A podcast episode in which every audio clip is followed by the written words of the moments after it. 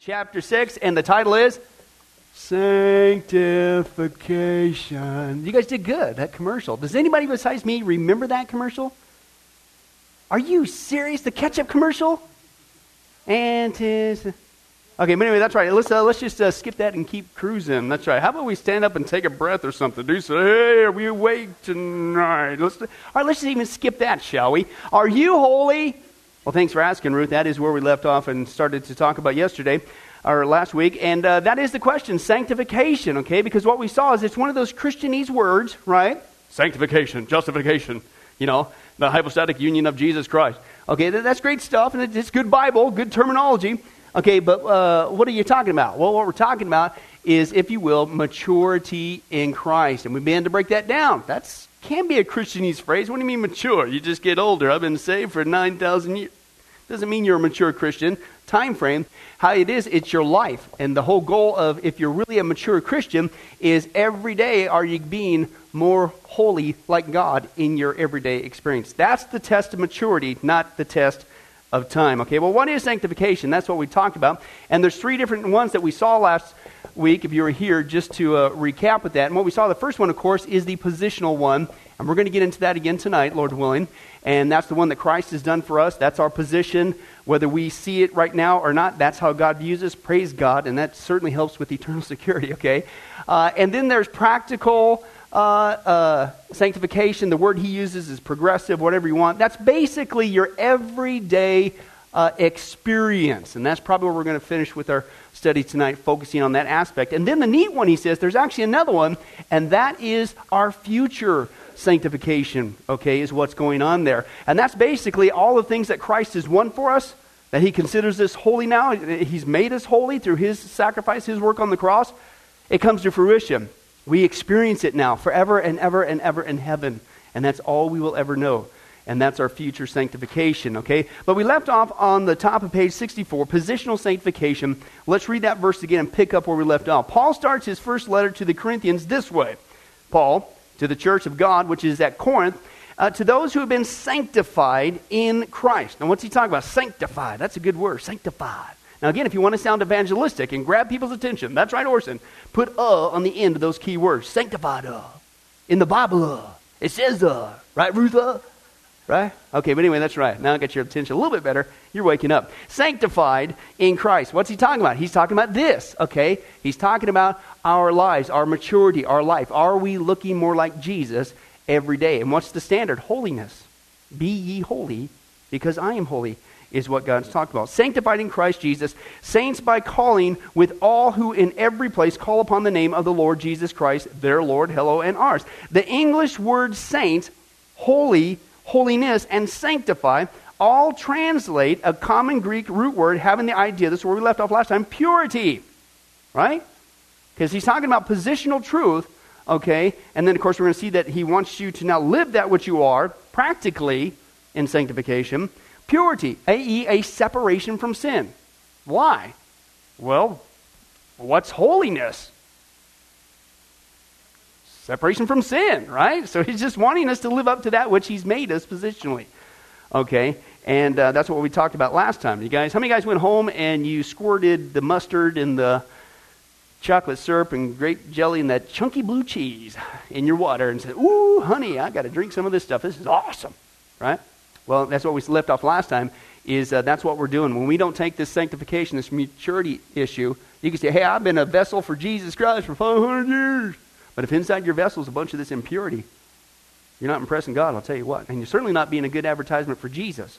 Okay, it's where we left off last time. Now let's continue on. In Paul's introductory words, he points out that the Corinthian believers, as well as all who call upon the name of Christ for salvation, have been what?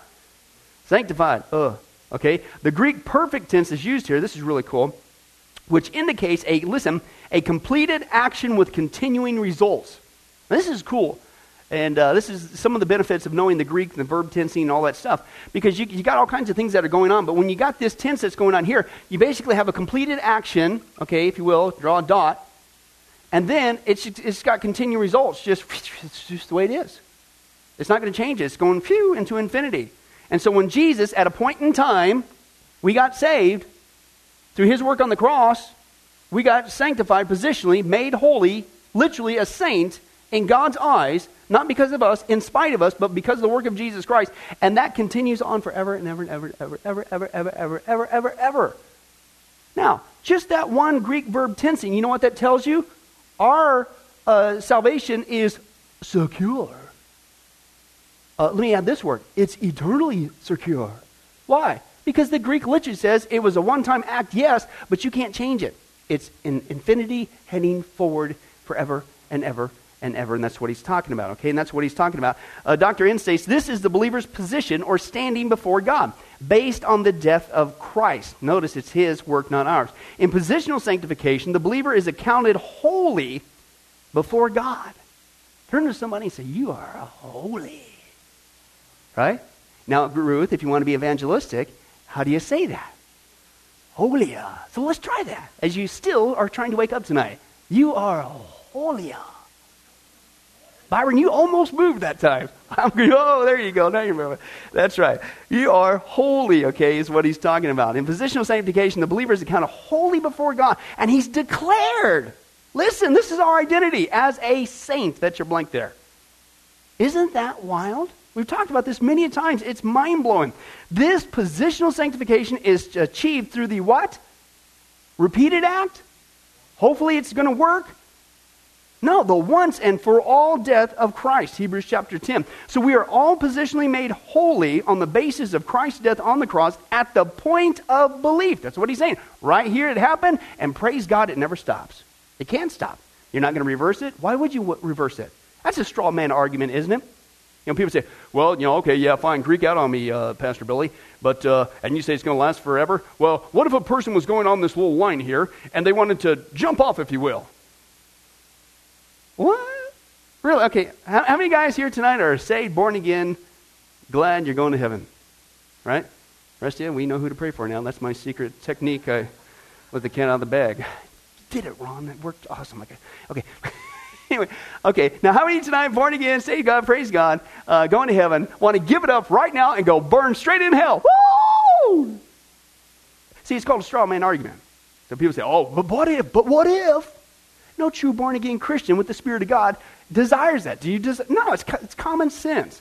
Okay, is what they say. But anyway, so let's continue on. We're made holy on the basis of Christ's death on the cross at the point of belief. In other words, listen, even little Johnny, who was only seven years old, a born again Christian, is what?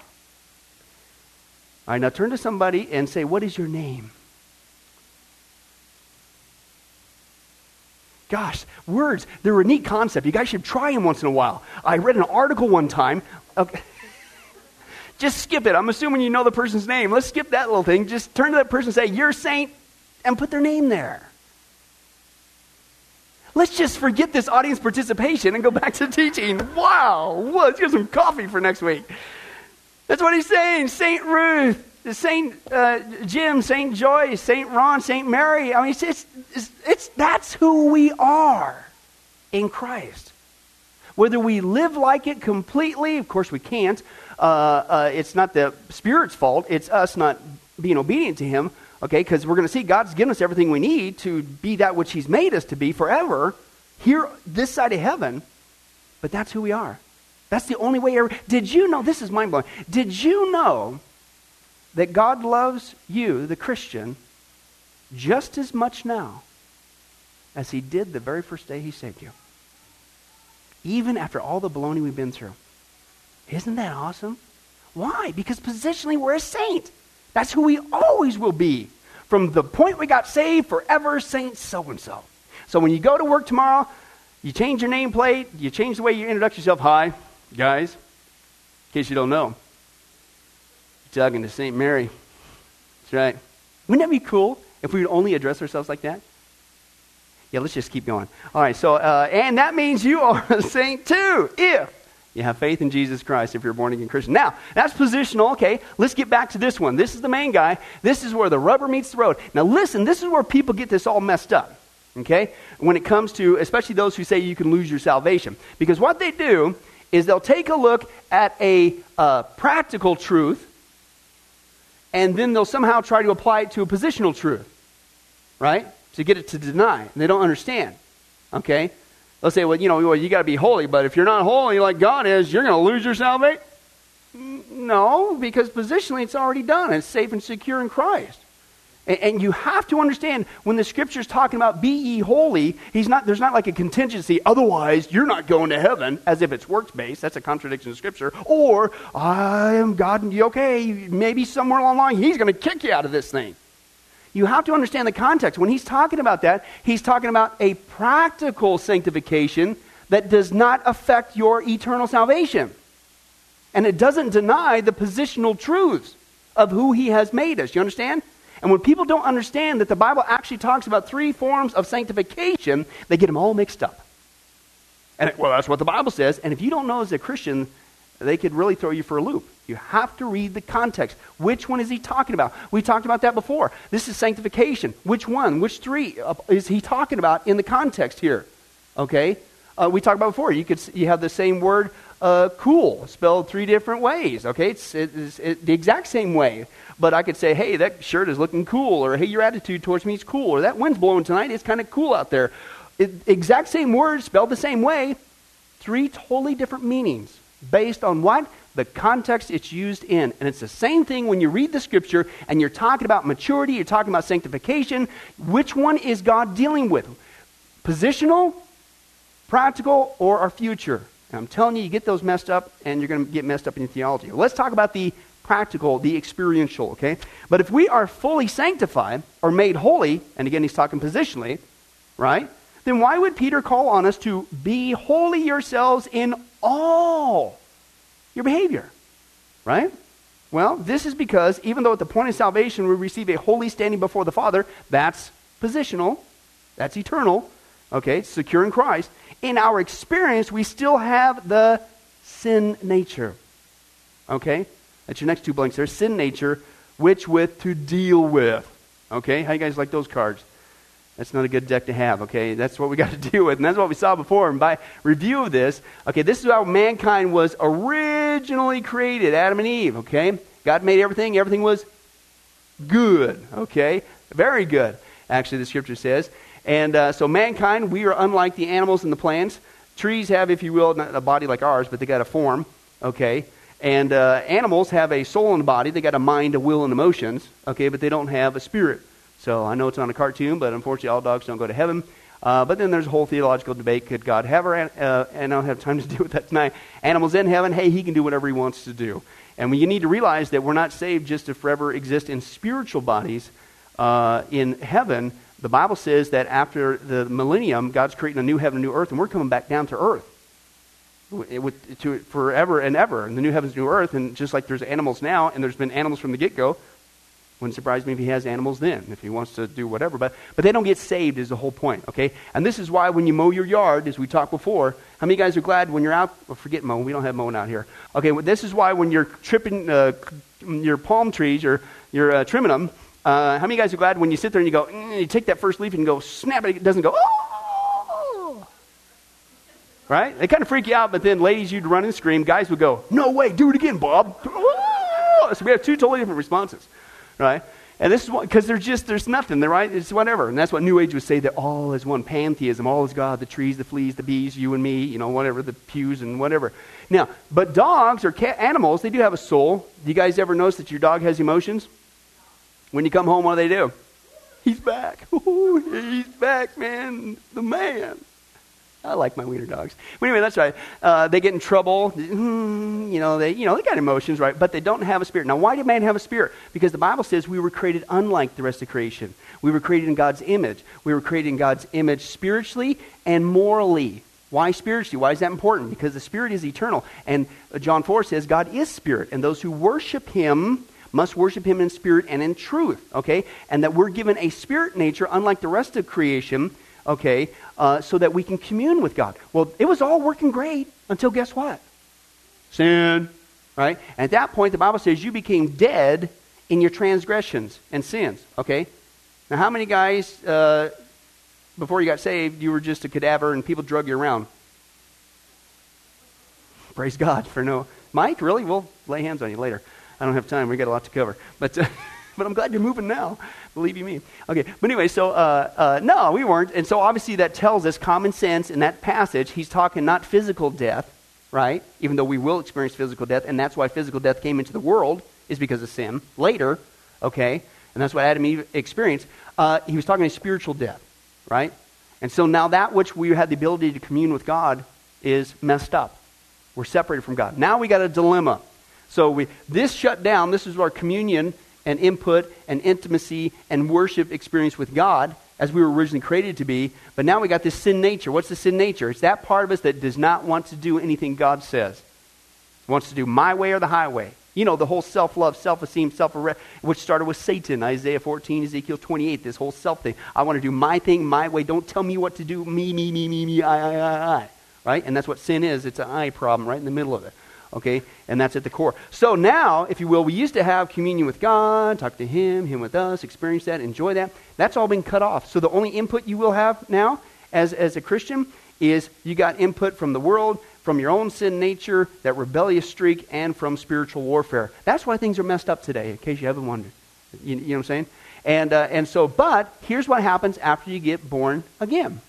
Okay? Now, you've been made, here comes my exciting artwork, spiritually alive, right? You've been born again. It means born from above. Anothen means born from above or born from a higher place. When you become born again, at this point, the Spirit of God comes and dwells within us. He seals us for the day of redemption. He sanctifies us, and now He's inside of us.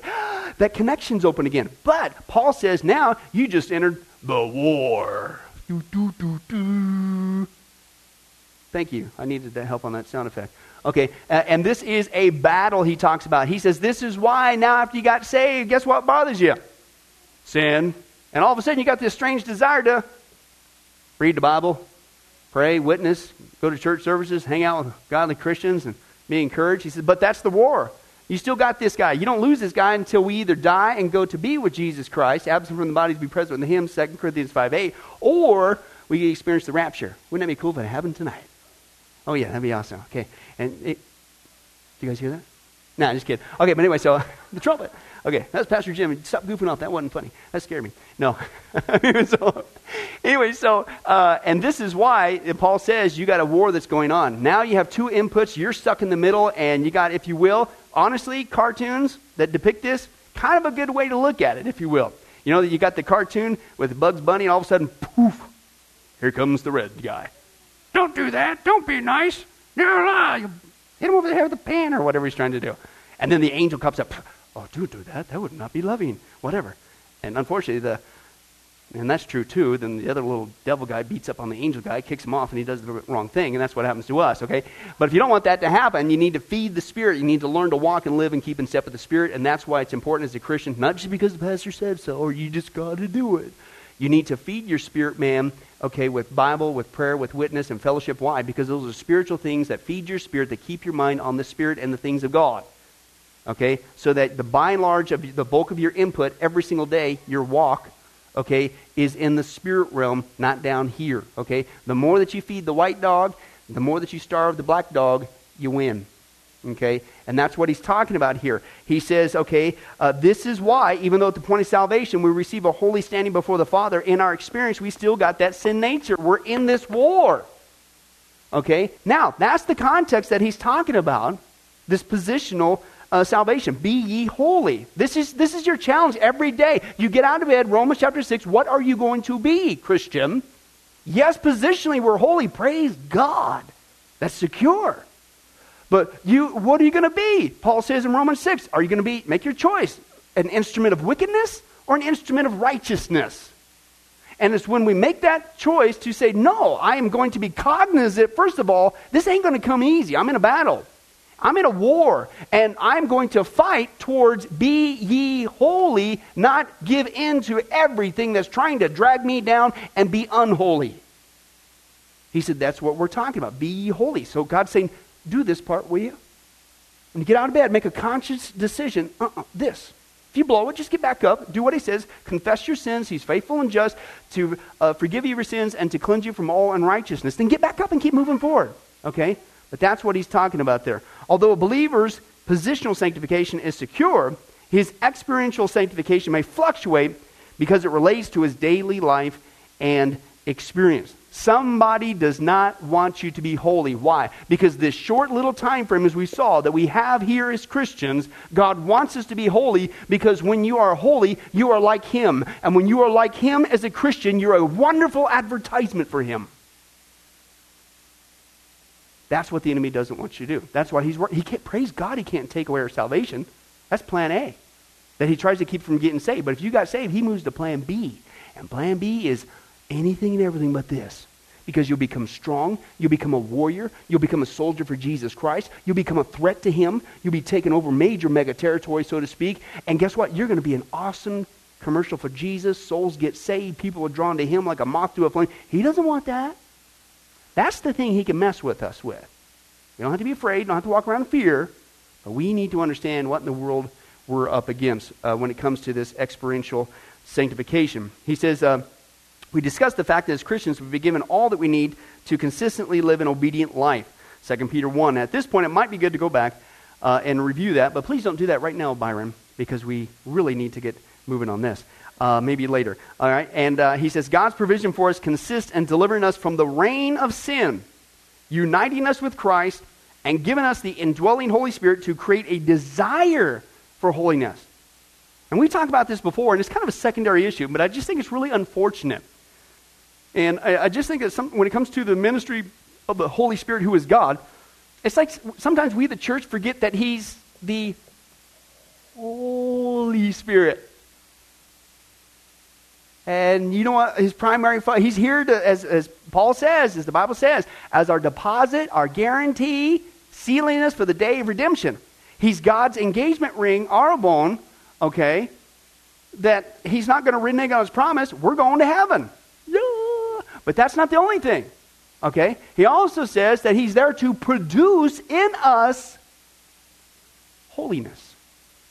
And I think sometimes that people just they, they turn the Holy Spirit into the exciting spirit, if you will, or the entertainment spirit, or the giggle spirit, or the uncontrollable laughter spirit, with all due respect. And, and you know, I, I know those are secondary issues, and I'm not here to necessarily slam that per se, but I'm just, it's just, it's unfortunate. Because the whole time you're going down that route, and you're seeking an experience, if you will, just goosebumps on top of your goosebumps, instead of growing as a mature Christian, can I tell you something? You're missing the goal. God does not give us His Spirit just for our own titillation. He gives us His Spirit to help us to be holy as He is holy. Why? Because He wants us to be mature. He's not there for those other purposes uh, by and large. I mean, that doesn't mean that you can't have an experience with God. I've been there with that, and you've been praying and weeping your eyes out like a baby and very passionate and preaching and things. I have experienced that all the time. I'm not against that. But by and large, that's all just people think that the Holy Spirit does and is and what He's here for, and you're missing the whole point. Let's continue on. He says uh, it's consistent delivering us from the reign of sin, uniting us with Christ, giving us the indwelling Holy Spirit to create a desire for holiness and to strengthen us and to empower us. That's what we said before. We need to rely on His ability, walk, live, keep in step with the Spirit, and you will not fulfill the lust of the flesh, that thing. And we have to learn to listen, to heed, to yield, to obey as He promises to do it. We aren't doing it in our own strength. He does it. We just get out of the way. We yield. He does it. It works awesome. We have to learn to walk that new way. And so he doesn't just, and that's why I added that in my notes, it's not just a desire for holiness, praise God. It's not just to strengthen us, is he's there to empower us to pull it off. Because how many guys have learned that we can't live like Jesus? Not even for one day, can we? Myself included. No. But here's the good news. I guess that's the way it's always going to be. No, that's not what the Bible says. You just need to learn to walk a new life. You learn to walk in the Spirit, whew, He's going to do it. He gives you the ability. Isn't that awesome? He not only saves us by His Spirit, but He gives us His Spirit to do that which He wants us to do. We just go along for the ride. We get blessing after blessing after blessing. What an amazing inheritance we have. Okay? And that's what he's talking about. Now, overcoming barriers. Now, this is what we're talking about. This is a serious battle we face every single day, isn't it? Well, how, how are we going to get out of that? How, how are we going to be ye holy as, as God is holy? This experiential sanctification. How does that take place? Well, that's what he's talking about. God's given us some equipment, if you will, to help us do that. And again, he could just say, he could save us and say, All right, I'll get you to heaven. I'm gracious. I'm merciful to you. Now you're on your own. he doesn't do that. He gives us the Spirit, and as we're going to see, He gives us more things to do that which He wants us to be. He's given us, as Peter says, that's that text, Second Peter, everything we need for life and godliness. Okay? Let's take a look. We've already discussed the barriers we're going to experience in that process, the sanctification process, and dealing with temptation. And we saw that our sources of temptation to sin, to be ye unholy as this world is unholy, because you can flip it around, that's what's going on. Okay? We saw that our sources of temptation to sin are the world, is your next blank there? The flesh. Man, whatever you do, don't eat meat products. No, that's not the flesh he's talking about. That's a Christianese code word, okay, that basically is talking about the sin nature. Okay, that's a Christianese code word for a lot of people today. What's that mean? That's that part of you that only wants to do what you want to do and say, nah. You know, like our kids have. Pick up that toy. What do they say? Yes, sir, Captain, sir. I love you, Pops. Wouldn't that be nice? Dreaming, nothing. Yeah. no, we've all been born with that. David said, Surely I was born in sin. You know, surely from the time my mother conceived me. It's that rebellious nature that does not want to listen to authority, uh, to, to, to, God's authority. Uh, we want to do our own thing, okay? And the devil, okay? Demons, I, you, know, de- you know, I don't know if any of us have really been uh, such great Christians, myself included, that we'd actually be targeted by the devil himself. Certainly demons, I'll give you that. But that's kind of our Christianese phrase of putting the battle. We, we say the world, the flesh, and the devil. Top of the page 65. This would be a good time to review that uh, chapter, Byron, but please, again, refrain. Maybe later. We got to keep moving on. Although we have barriers to experiential sanctification, we've been given three powerful tools to overcome these barriers, which we will now discuss. No more waiting. Uh, let's also be reminded of the fact that experiential sanctification will be very slow, listen, until we choose to make Christ the Lord of our lives. Now, that's a wonderful Christianese statement. I got to say a couple things about that. It's kind of like one of those little pet peeve things. Hey, can I tell you something?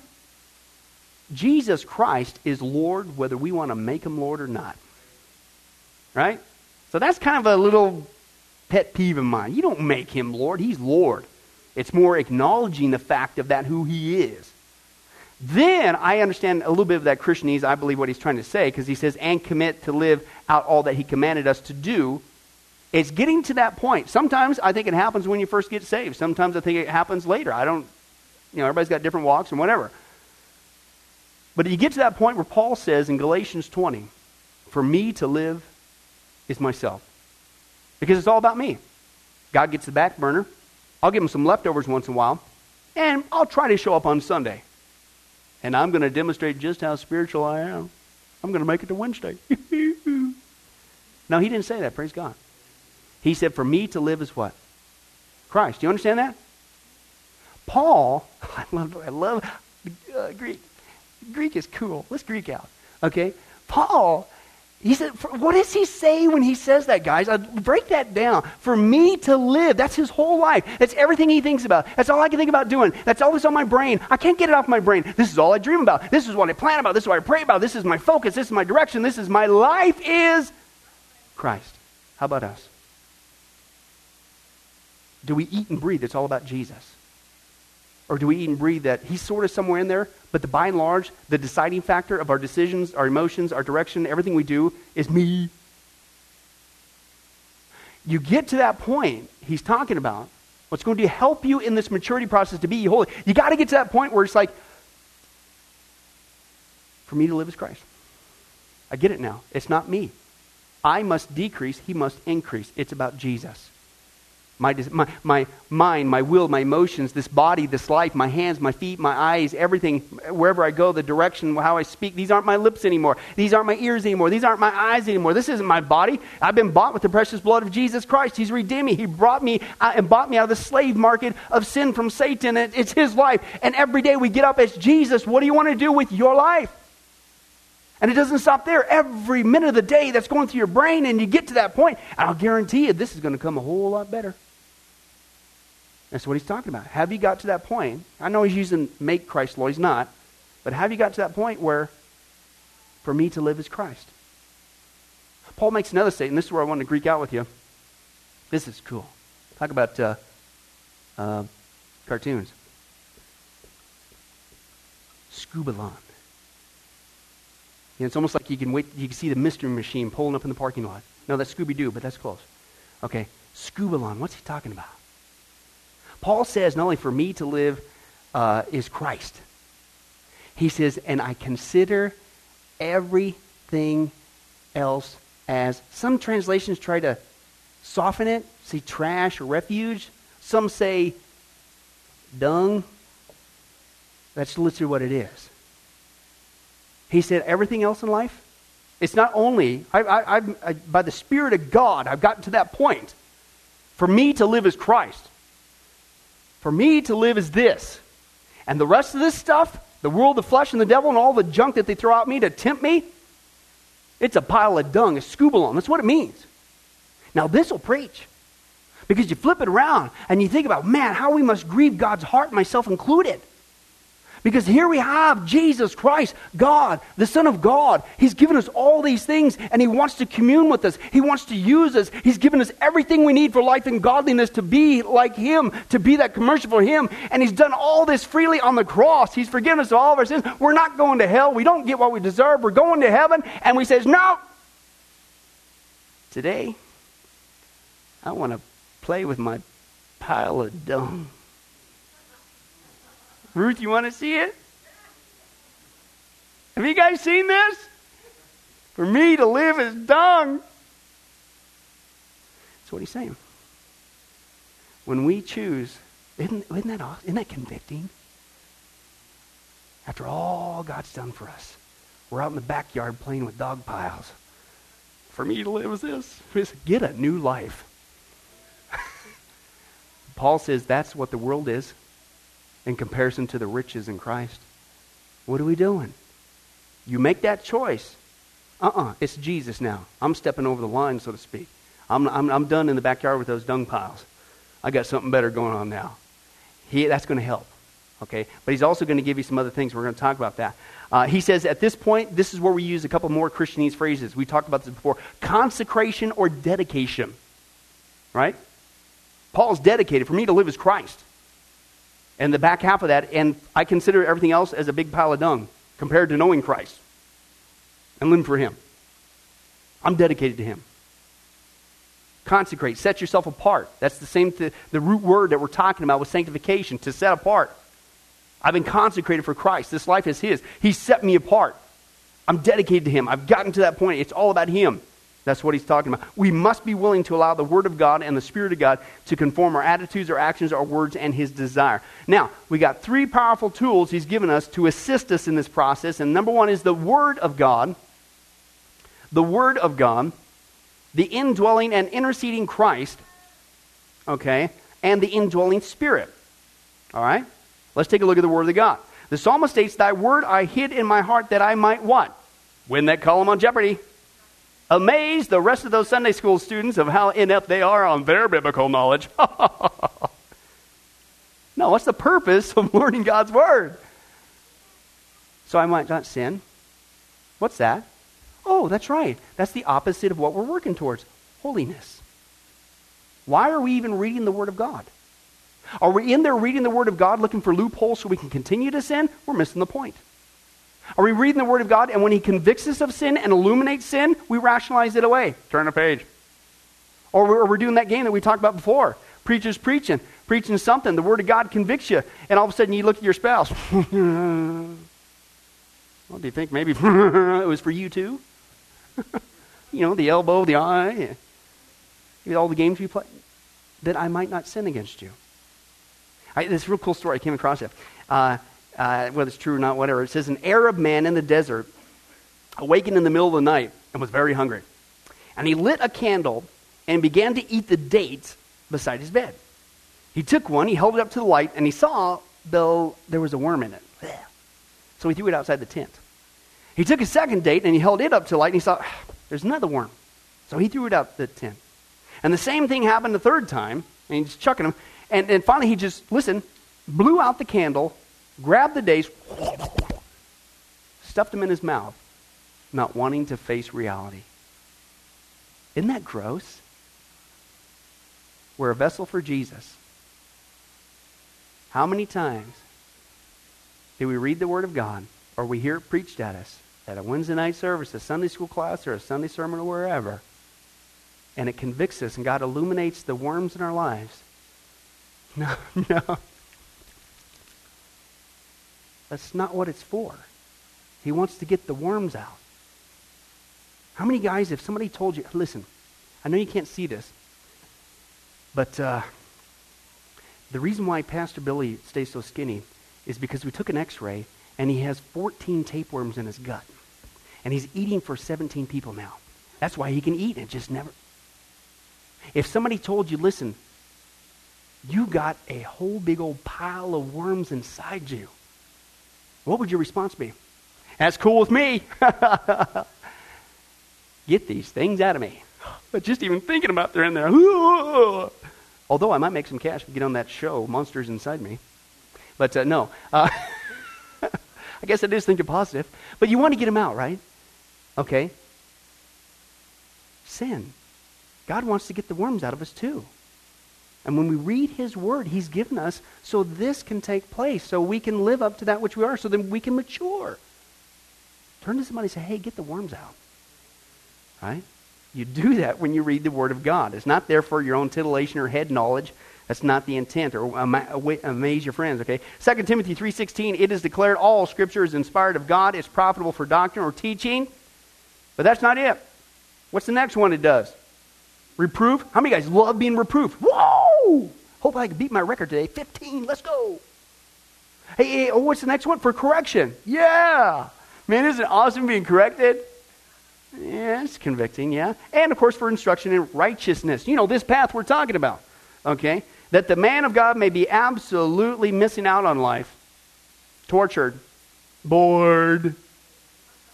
Well, that's what the enemy says, right? If you follow God, you're missing out on life. I think I better wait till, you know, I just get older and I'll just do my own thing. And then maybe I'll think, excuse me? God's way is the best way. Okay? Always. And he says that. He says, perfect, thoroughly furnished unto all good works. Okay? It says, God's word abides in the believer, that he is in the place of spiritual achievement. There is little hope for victory, is your next blank there. Victory in daily life on the part of those believers who, being ignorant of the word of God, do not know the nature of their, underline that word, conflict. Do you get it? I really think that the reason why oftentimes we get overcome by temptation is because we forget we're in a conflict. This is a war. It's not going to get easy. It, it won't. It, it won't stop until we get to heaven. Yeah, that's a lot of tension, but guess what? It's worth it. You're absolutely right. Right? When, when we, a lot of military here, right? You get uh, stationed over war, right? What do you do in the middle of the battle? I just, I'm so tired of this. I'm just going to sit down. I'm going AWOL. No, you, it, you don't. I mean, you just it's part of being in a battle. That's what you deal with. You work together as a team. It's a church you're supposed to be. Encourage one another. You fight with one another. You you, you heal one another. You love one another, and that's a whole other sermon. And, and and do all that stuff, and you keep moving forward because you know you're in a battle, and you don't get to rest until it's done.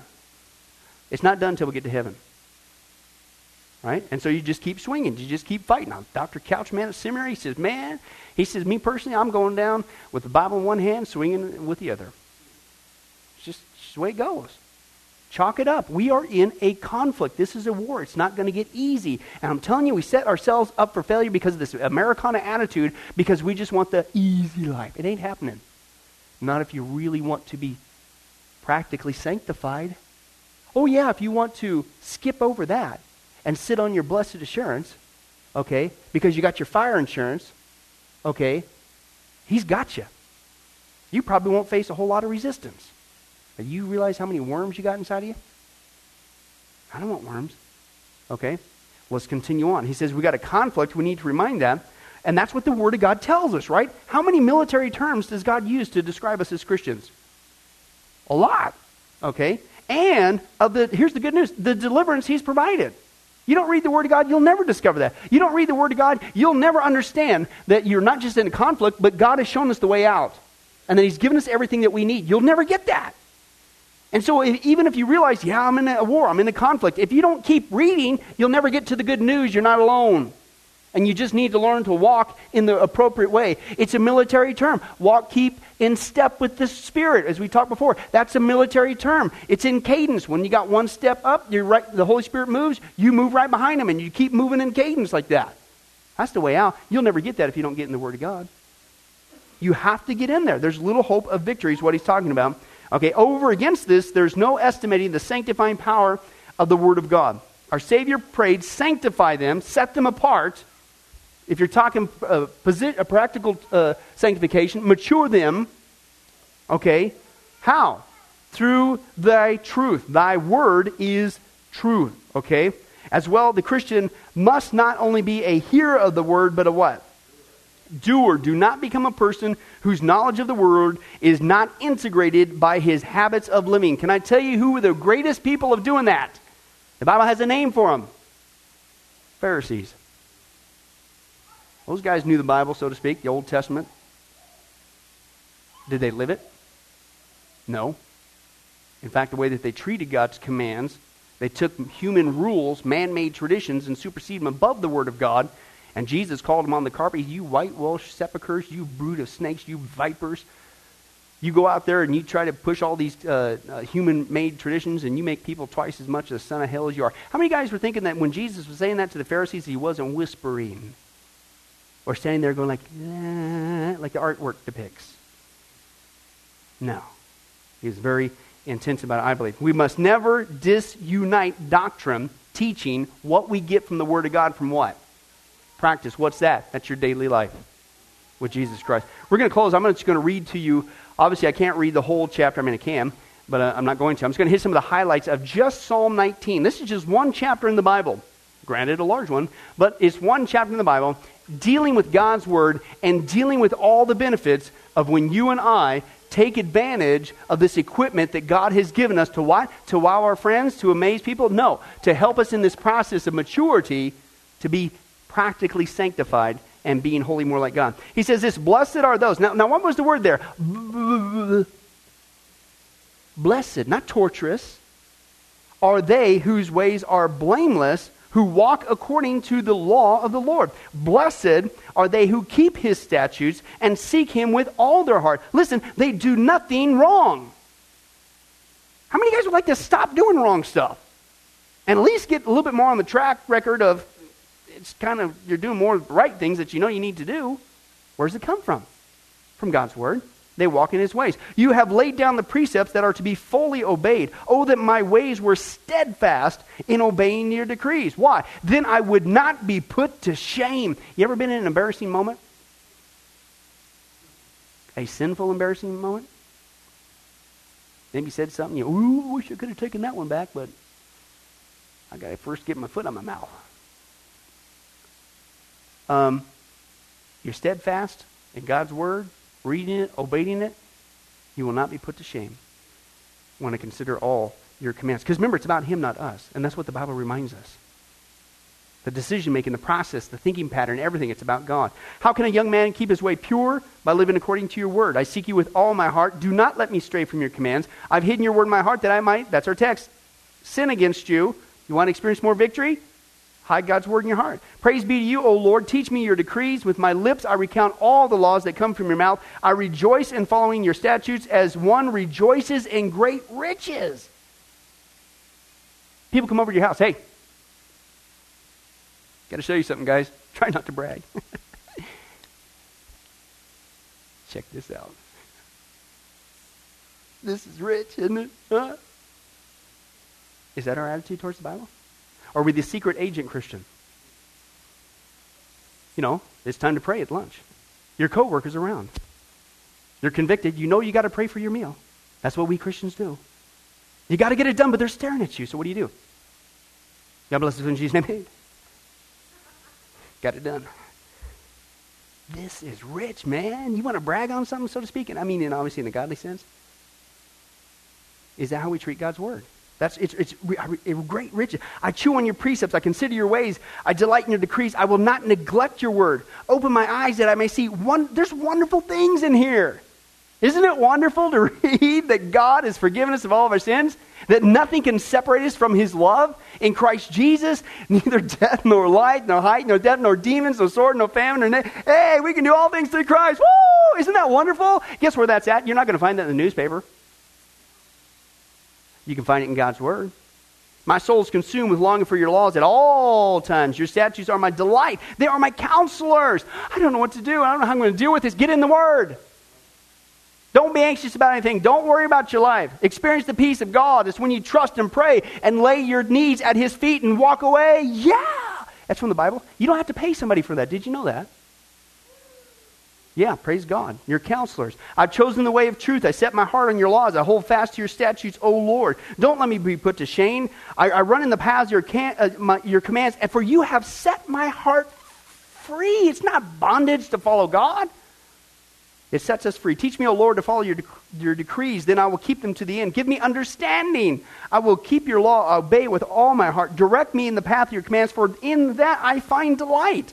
Turn my heart towards your statutes, not towards selfish gain. Turn my ways, uh, eyes away from worthless things. Preserve my life according to your word. Fulfill your promise to your servant so that you may be feared. What? You mean to tell me that if we want to have more respect, more reverence, more awe of God that comes from reading His Word? Yeah, because how do you think you're going to find out about Him? It's in the Bible. And maybe that's because that's why we have him such low on the totem pole and he gets the back burner and he gets nothing but leftovers from us instead of tops. Remember, he says, Seek God. What's the greatest commandment? Love the Lord your God with some of your heart, based on what your calendar says and what you can fit them in sometime. All your heart, your mind, and your soul. Right? You get a whole new perspective, the real perspective, the full perspective, at least that he wants to show us in the Bible. Okay, I will always obey your law forever and ever. I will walk about in freedom, for I've sought about your precepts. I'm going to speak of your statutes before kings and will not be put to shame. I delight in your commands because I love them. Your decrees are the theme of my song wherever I lodge. You're just walking down the street, woo, singing about Jesus. Yeah. I got these tapes. It was so funny. I got to, um, found in one of my old briefcases some old uh, DV tapes of when Rebecca was born, her first year. Okay, and you ever do that with your kids? The first baby, man, when they drop that pacifier, you boil that baby, and you, man, there's, oh, there's a fly in the room. It's you disinfect everything and you wash everything 15 times. Second kid comes along, yeah, you're fine. Blow the dirt off. You know what I'm saying? So, man, we videotaped Rebecca. Billy got like hardly nothing. But anyway, so I found those tapes. and it was just so cool. Uh, we, we, we, we looked at them, and, and uh, uh, we, we, where was I at on that? When, uh, oh, the theme song. Okay, so we're watching those tapes, and I'm listening. This was 11 years ago. And we're videotaping her in the living room, and I, I could hear the music I was playing. This Christian music. And it was these Christian CDs I got from Integrity, right? When I first got saved, I got a whole stack of them. And they're really cool because they're all songs sung only, contemporary Christian music, only to Scripture. I got a whole stack of them, right? And and uh, we were watching that. This was like 11 years ago, and I was laughing to the kids. I says, "Hey, I still play that same music today."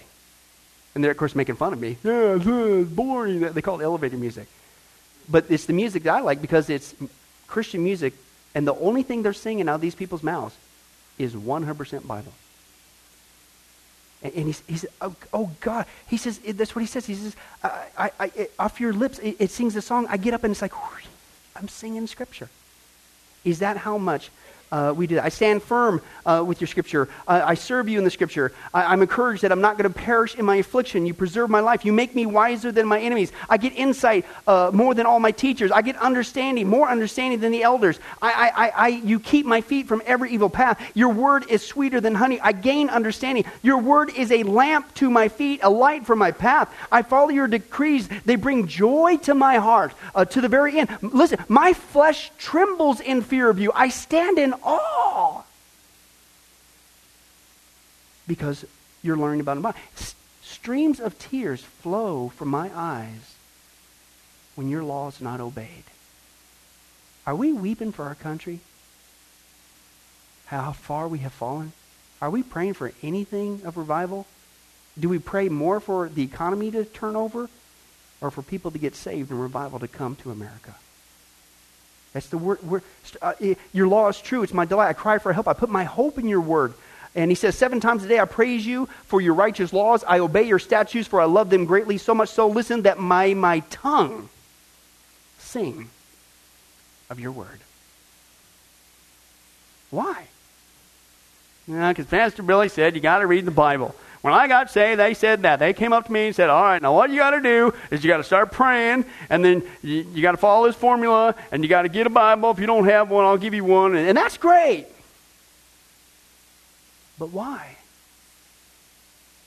Why? Because this is one of the tools, we only got through one of them, that God has given us. Because praise God, He saved us to be ye holy as I am holy. We're, we're saved forever, praise God. But this little bitty time frame, he wants us to be a positive commercial. It ain't going to happen until we get into this book. And you wonder why the enemy never wants you in there. You ever wonder why, when you have good intentions that next morning, you almost seem twice as tired as you normally are? You ever wonder why, when you have good intentions that night, I'm going to read before I get to bed, you were alert, active, just cracking an incredible joke. Hey, did you hear that thing? $10 is $10. okay, let's read the Bible. you think that's my chance? Somebody doesn't want you in here because they don't ever want you to turn out to be that positive commercial for Jesus. Lord willing, next week we're going to get about the indwelling, interceding Christ and the Holy Spirit, and hopefully finish up this chapter. Let's go ahead and pray. Well, hi, this is Billy Crone of Get a Life Ministries, and I hope you were blessed with this study. But in closing, let me ask you one final question. If you were to die today, are you sure that you go to heaven and not hell? Before you answer that, let me share a couple things that the Bible says. Did you know that the Bible says that God is holy and that we are not? And the wages of our sin or unholiness is death? In other words, we deserve to die and go straight to hell and be separated from God for all eternity. This is the great cosmic dilemma. God, who is holy and we are not, how can we have a relationship with Him?